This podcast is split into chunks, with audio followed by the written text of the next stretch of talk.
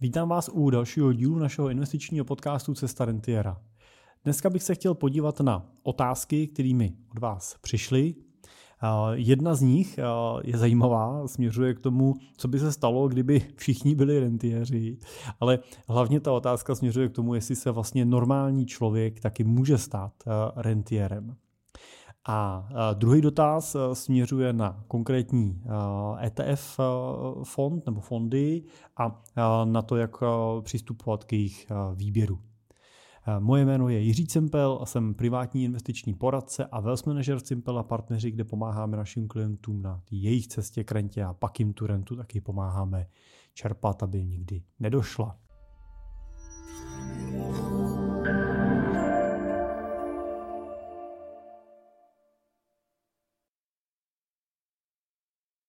Pojďme se teda podívat na, ty dotazy. Tak já začnu tím prvním, který směřoval k rentierství obecně, přišel od Jirky a Jirka se ptá, začíná ten e-mail otázkou, co by se stalo, kdyby všichni lidi byli rentieři, jak by vlastně svět fungoval. On tam píše, rovnou si odpovím sám, není to možné, lidi se musí k rentierství propracovat a zásadně, jak dlouho jim to bude trvat. Tak to přesně potvrzuju. Není možné, aby byli všichni rentiéři, protože uh, rentierem se člověk nerodí, ale stává, uh, nebo ve většině případů, pokud nemáte teda úplně štěstí, se se narodili do rentierské rodiny. A pokud teda jste v normální situaci, jak se k tomu musíte propracovat. Takže máte vždycky nejdřív takovou tu fázi života, kdy musíte makat, vydělávat odkládat nebo budovat nějaký aktiva a pak přichází fáze, kdy můžete čerpat zpátky, takže všichni rentieri skutečně nikdy nebudou. Ale Jirka se vlastně ptá, jak by, jestli vlastně se může teda stát i ten normální člověk vlastně rentierem, jak to vlastně udělat. Jirka tam má v tom dotazu ještě takovou filozofickou, jako politickou hloubku. Tu nechci úplně teď rozebrat, ale chci se zkusit zamyslet na tu otázku, jestli teda je možný, aby se vlastně běžný investor, běžný člověk stal rentierem. Já si myslím, že to možný určitě je. Viděl jsem to v praxi v mnoha příkladech a zároveň bych chtěl taky říct, že Eh, je to možná ani ne možný, ale dost jako nezbytný, protože pokud eh, se přeneseme do toho, že žijeme v kapitalismu a ten prostě očekává, že se zajistíme na období vlastně třeba našeho důchodu, tím pádem jako rentierství, že se zajistíme sami, tak nám nic jiného vlastně nezbývá, než se těmi rentiery stát. Můžeme samozřejmě uvažovat, jestli budeme stoprocentně rentierem, který je schopný financovat svůj život z běžného vlastního majetku, z nějakých příjmů, který z něj plynou, a nebo jestli eh, je to nějaký mezistupeň, kdy kombinuju ten příjem s příjmem eh, z vlastního majetku plus třeba eh, starobní důchod. A může se stát, že někteří investoři prostě s tím starobním důchodem budou muset počítat jako z nezbytností pro to, aby ten příjem potom v důchodu byl dostatečný. Prostě ta kombinace bude nezbytná, ale rozhodně jsem přesvědčený o tom, že pro kohokoliv, komu je dneska do a teď je otázka, jestli řekneme 40 let nebo 50 let, tak sázka na to, že ho zajistí v důchodu stát, může být jako velmi fatální. Jo, to skutečně může být velmi tvrdý přistání, potom pokud budete spolehat pouze na ten důchod od státu. Eh, zároveň tady řeknu, že i naši eh, velký klienti, klienti, kteří disponují majetkem třeba ve stovkách milionů korun, tak se starobním důchodem počítají automaticky jako se součástí jejich renty. A zároveň dokonce bych řekl, že starobní důchod je jednou z nejoblíbenějších částí jejich renty, kterou utrácí vždycky jako první, protože abyste utráceli peníze z důchodu, tak nemusíte prodávat žádný svoje aktiva, nemusíte vybírat žádný dividendy, prostě vám ten důchod a ta penze přichází automaticky každý měsíc. Takže cítím říct to, že započítávat starobní důchod v tom vašem plánu k tomu modelu čerpání renty není určitě ani ostuda, ani špatně. Jo, I velký investoři s tím běžně pracují. Ale samozřejmě cílem rentiera by mělo být, vytvořit ten majetek vlastní do takové velikosti, do takové míry, které jim umožní z něj čerpat tu nekonečnou rentu a ta penze může být k tomu navíc. Když si řekneme jenom, jestli je to možný i s normálníma penězma, tak pokud se třeba podíváme na situaci, kdy budete uvažovat o tom, že si budete odkládat třeba 6 000 korun měsíčně, má pokud budeme brát, že průměrná mzda je kolem, budeme brát čistýho, tak třeba 30, 35 tisíc, tak těch 6 tisíc je přibližně 20% toho příjmu jednoho z lidí. No a pokud máte pár, tak je to, tak je to 10% toho, co celkově vyděláte. 20% je to z toho celku.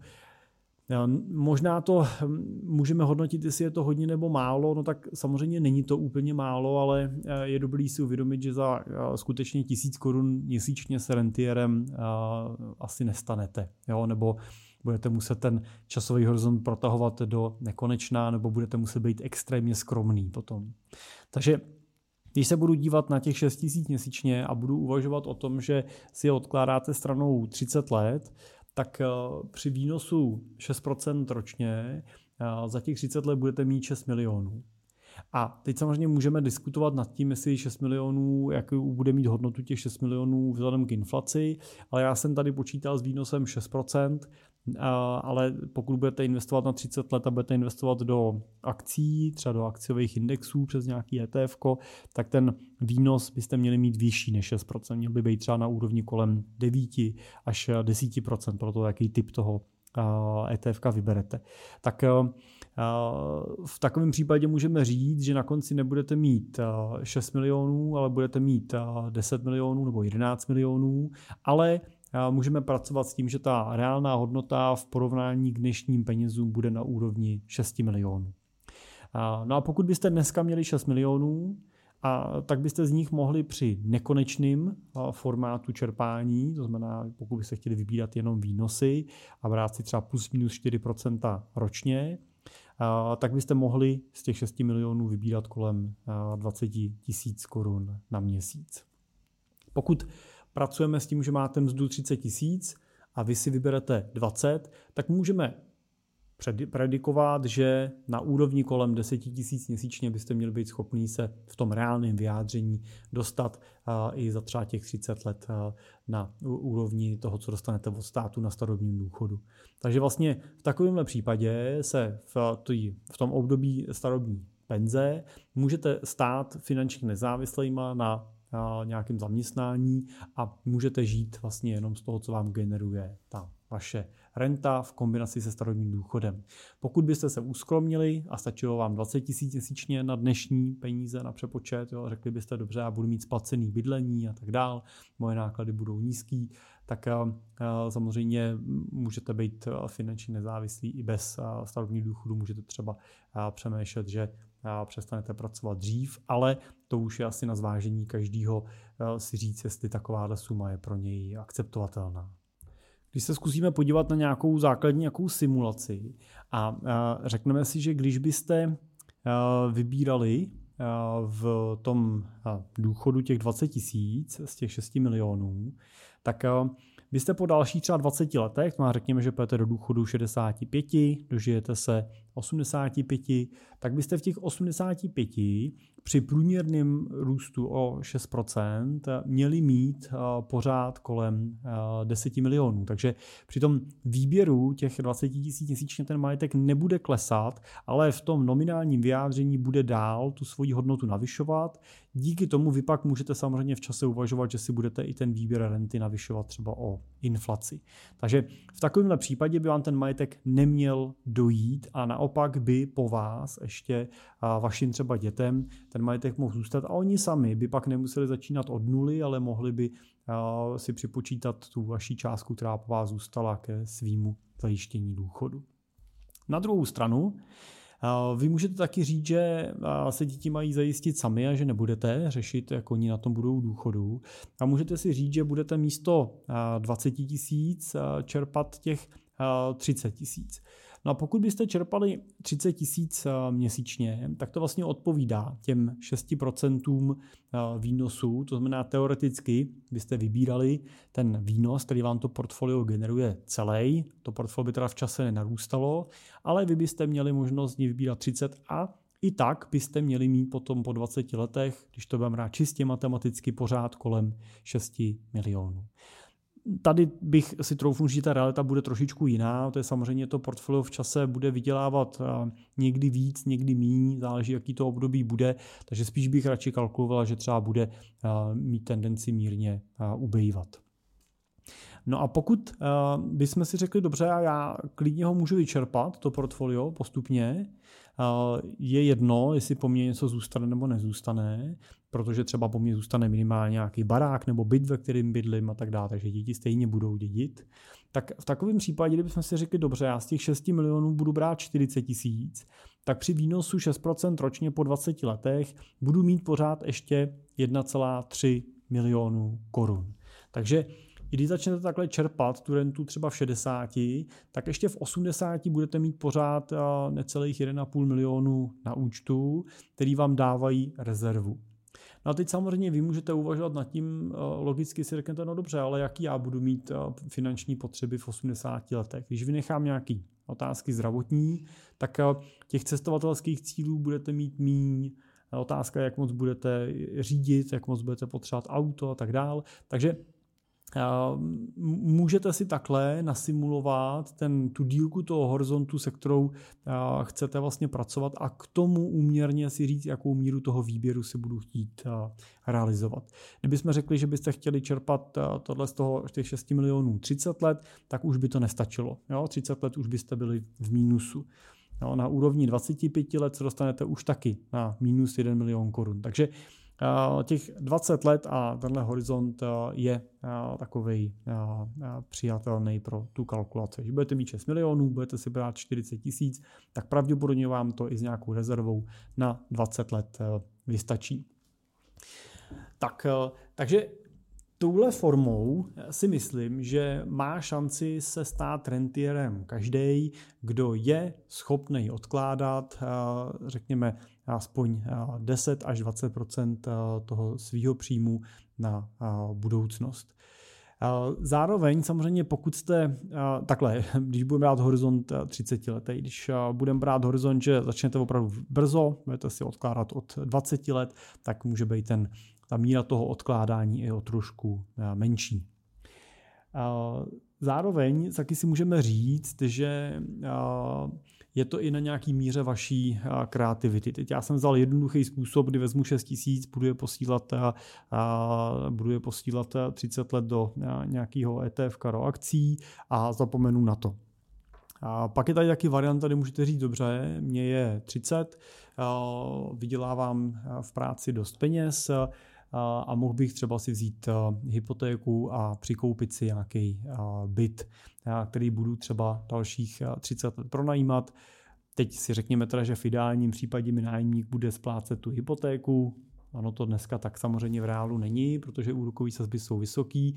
Na druhou stranu oni nebudou takhle vysoký navždy, takže když vynecháme období 6% úroků, ale vrátíme se k období, kdy budou třeba 3 až 4, tak se při nějaký rozumný akontaci můžete přiblížit k tomu, že ten nájemník může tu hypotéku třeba z velké části zaplatit a vy pak můžete být teda v nastavení, že můžete kombinovat. Jo. Část toho vašeho portfolia může tvořit, můžou tvořit nějaký ETF, který budete z přebytku peněz odkládat a posílat do těch třeba 60 a část toho příjmu může tvořit to, že za 30 let budete mít splacenou tu hypotéku na tu nemovitost, kterou jste koupili a ten byt bude čistý. To znamená, že vám bude zůstávat buď celý příjem z toho nájemního, anebo že můžete ten byt prodat a můžete inkasovat, inkasovat ty prostředky a ty můžete zase třeba zainvestovat do portfolia a postupně odčerpávat.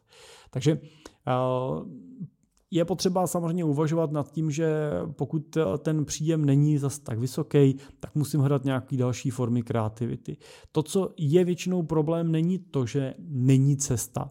To pro, ten problém je to, že většinou buď tu cestu nehledáme, a nebo se nám zdá složitá. Já uh, jsem tohle uh, řešil nebo řeším to uh, x let s jedním mým dobrým kamarádem, se kterým jezdíme pravidelně každý rok, vždycky na nějaký akce a bavíme se o tom a on Získal kdysi nemovitost po rodičích, takže nemusel řešit klasickou hypotéku na pořízení toho bydlení. Takže moje klasická investiční otázka byla v době, kdy byly úrokové sazby na hypotékách pod dvouma procentama, proč tady v tom svém okresním městě nekoupíš nějaký byt, můžeš dát ten tvůj dům do zástavy, takže ho můžeš koupit ten byt vlastně bez jakýkoliv potřeby hotovosti a dobrý, bude tě to stát měsíčně třeba pár tisíc korun, který budeš doplácet na tu hypotéku, protože to třeba nájemník nepokryje celý, jo, když si půjčíš na celý těch 100% toho bytu i při těch nízkých sazbách, ale můžeš mít takhle třeba za 2000 korun měsíčně spoření, který ti po 30, po 30 letech vyplivne splacený byt. Kdybych to bral velmi obyčejnou a jednoduchou matematikou. To je samozřejmě ta reálná matematika je trošku optimističtější. Ona totiž říká, že nájmy v čase rostou, ale splátka té vaší hypotéky zase tak moc ne. Takže, a, takže v čase se dostanete do toho stavu, kdy budete i ten nájem pokrývat, nebo tím nájmem budete pokrývat celou tu splátku hypotéky a nebudete ji muset doplácet. A plus samozřejmě ta cena toho bytu roste často jako zajímavým tempem, takže vy pak můžete tu hypotéku různě refinancovat, můžete to vytáhnout a koupit za to další byty a tak dále. Takže ten, optimistický scénář je většinou lepší, ale když budeme počítat s tím pesimistickým, že po 30 letech splatíte, byt je váš, tak jste na tom rozhodně líp, než když byste to neudělali. Jeho odpověď ovšem byla, já se o to nechci starat, nechci řešit žádný nájemníky, to není nic pro mě. No a ten krok neudělal a tím pádem ten majetek nenabil. Takže tím chci jenom říct, že vždycky je cesta, když tu cestu hledáte. Tak, tak to je otázka první. Druhou otázku jsem dostal od Petra, týkala se konkrétního ETF fondu. Píše, že poslouchám, poslouchá podcast, že často zmiňuji ETF na MSCI World místo S&P 500 nebo jiných podílových fondů tak se chtěl zeptat, eh, eh, jaké konkrétní ETF eh, volíme, by to mohl být další tip na nějaký podcast nebo vsuvku k tématu. A on píše konkrétní dotaz na jedno konkrétní ETF, který našel, který má nákladovost 0,12%, je v eurech a je obchodované v Německu. Jestli jako je to dobrý a jestli kouká správně na ty kritéria. Tak a první, co řeknu, tak je to, že my o těch konkrétních ETFkách jsme mluvili teď na našem posledním webináři. Ukazovali jsme tam i vlastně dvě takové strategie, jednu tu akumulační, jednu i dokonce dividendovou, eh, včetně právě konkrétních ETF fondů, který eh, pro naplnění té strategie můžete použít. Tak já bych vás doporučil, jak odkázal na tenhle ten webinář, který můžete najít na našich webových stránkách na www.simple.cz v sekci e-shop, tak eh, to najdete pod posledním webinářem, pod investicema. A můžete si tam ten záznam koupit, eh, myslím, že za eh, necelých 300 korun.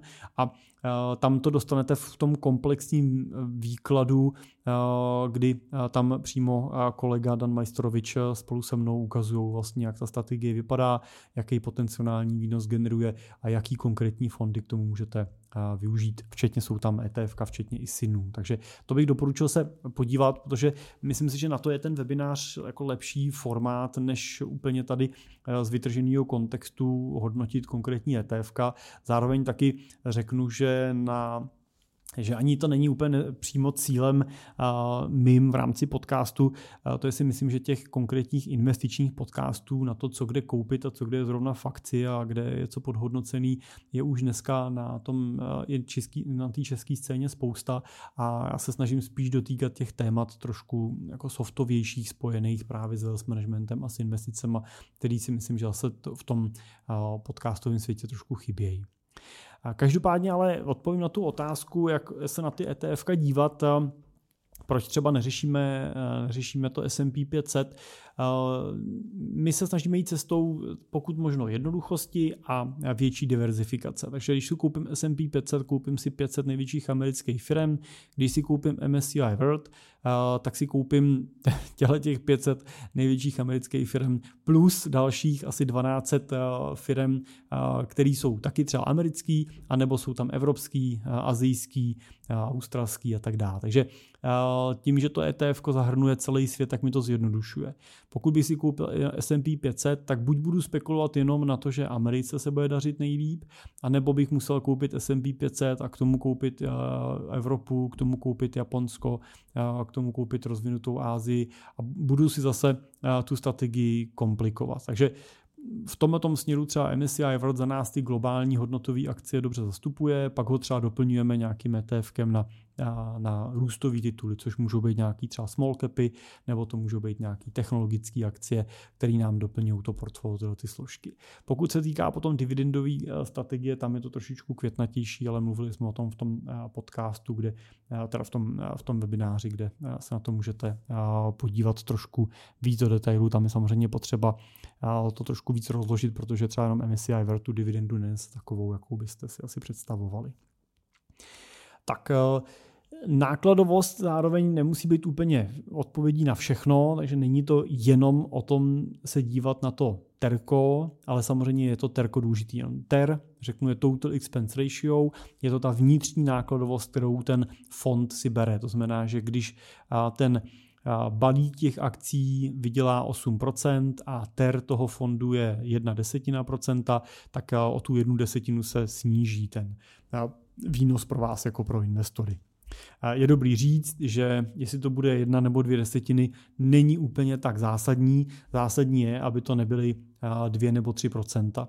No, protože 2 nebo 3% je to, co stojí ty klasické podílové fondy, klasicky v bance nebo běžně, když vám dělá poradce, nějaký finanční produkt, dělá vám nějaký klasický podílový fond, tak ta akciová nákladovost většinou je na úrovni 2 až 2,5 Což je samozřejmě dramatický rozdíl oproti dvou desetinám procenta, kterou třeba běžně ty ETF stojí a tam bych preferoval spíš tu variantu té nákladovosti na úrovni 10% versus té nákladovosti na úrovni 10% z toho, z toho podílového fondu, myslím. Jo, radši mějte dvě desetiny, než mít 2% nebo 2,5%, protože ty ETF skutečně i díky té nákladovosti nesou v 90% případů větší výnos než ty aktivní, než ty aktivně spravované podílové fondy. Takže bych se tolik nestresoval tím, jestli to bude 0,12 nebo to bude 0,2.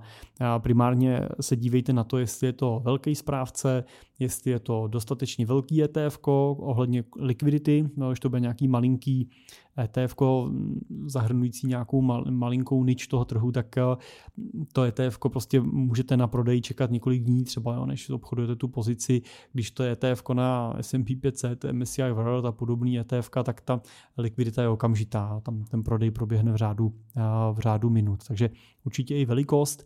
Eh, ten správce jsem říkal, platforma, na který se dá to ETF obchodovat. Měnu tady uváděl Petr, že je v eurech, asi není žádný problém. Dívejte se, jestli je to je do eura hedžovaný, nebo jestli je to jenom eh, v eurech obchodovaný. Samozřejmě, jestli tam nesete, nenesete měnový riziko, podle toho, jaký aktivum kupujete. Když kupujete evropské akcie, eura super. Pokud kupujete americké akcie, tak bych kupoval přímo, přímo v dolaru, ať vám to ještě nekomplikuje ten přepočet, ten pohled na výnos, jo, nebo abyste to nehedžovali do toho eura, zase vás to bude stát nějaký peníze navíc z toho výnosu právě za ten hedging. Ptá se ještě Petr na daně, jak je to s daněma, když kupuje ETF, který je denominovaný v Německu, nebo můžete mít irský ETF nebo lucemburský, tak jestli tam, když je to v rámci Evropské unie, se bude řešit všechno podle české legislativy, to znamená, jestli platí tříletý daňový test tak určitě platí. Jo, pokud máte ETF obchodovaný eh, v Evropě, tak eh, platí veškerý ty daňový řády, který máme klasicky v České republice. To je celkem důležitý nejenom z pohledu toho průběžního zisku, ale je to důležitý i z pohledu třeba dědický daně. Jo, to je třeba u amerických ETF, jak se o tom hodně mluvilo, tak eh, je ten problém toho, že pokud držíte vyloženě americký ISINy, to má ETF s americkým ISINem, nebo to jsou ty, co začínají US, nebo držíte třeba přímo americké akcie, tak v případě, že se s vámi něco stane, tak když tam to portfolio budete mít větší než třeba 40 tisíc dolarů, tak vás může čekat dědická daň, která může být v desítkách procent toho, toho majetku, kterou si zúčtuje ten americký daňový úřad, než k vám ty peníze, nebo že vašim dědicům ty peníze dostane. Takže pozor na to. Je to trošku problém u těch akcí, tam prostě Apple prostě, když chcete koupit, tak prostě ho koupíte s tím americkým ISINem, ale u těch ETF se tomu můžete velmi komfortně vyhnout, protože S&P 500 bez problémů můžete kupovat na evropských ISINech. Jo, znamená, má to nějaký irský ISIN nebo lucemburský ISIN a tím jste úplně z žádná dědická daň americká vás nezajímá. I když v tom ETF držíte třeba S&P 500, čistě americký aktiva, tak protože to držíte přes jeho českou Eh, pardon, eh, českou, evropskou eh, nějakou dceru nebo evropský klon toho amerického ETF, tak jste v tomto směru úplně z obliga od nějaký dědický daně a vztahuje se na vás klasický ten český režim i z pohledu dědictví, to znamená, že dědická daň v tomhle případě je 0%. Tak, takže na to, na to pozor. Tak doufám, že jsem odpověděl na otázku Petrovi i Jirkovi a doufám, že to bylo téma, který třeba byl zajímavý i pro vás. Pokud byste měli nějaký svůj dotaz, tak neváhejte mi ho poslat. Můžete to udělat jednoduše přes můj e-mail jiřizavináčcimbel.cz a nebo můžete na webových stránkách podcastu cestarentiera.cz vyplnit dotazník a dotaz ke mně rovnou přijde. Tak díky za pozornost a já se budu těšit zase brzo naslyšenou.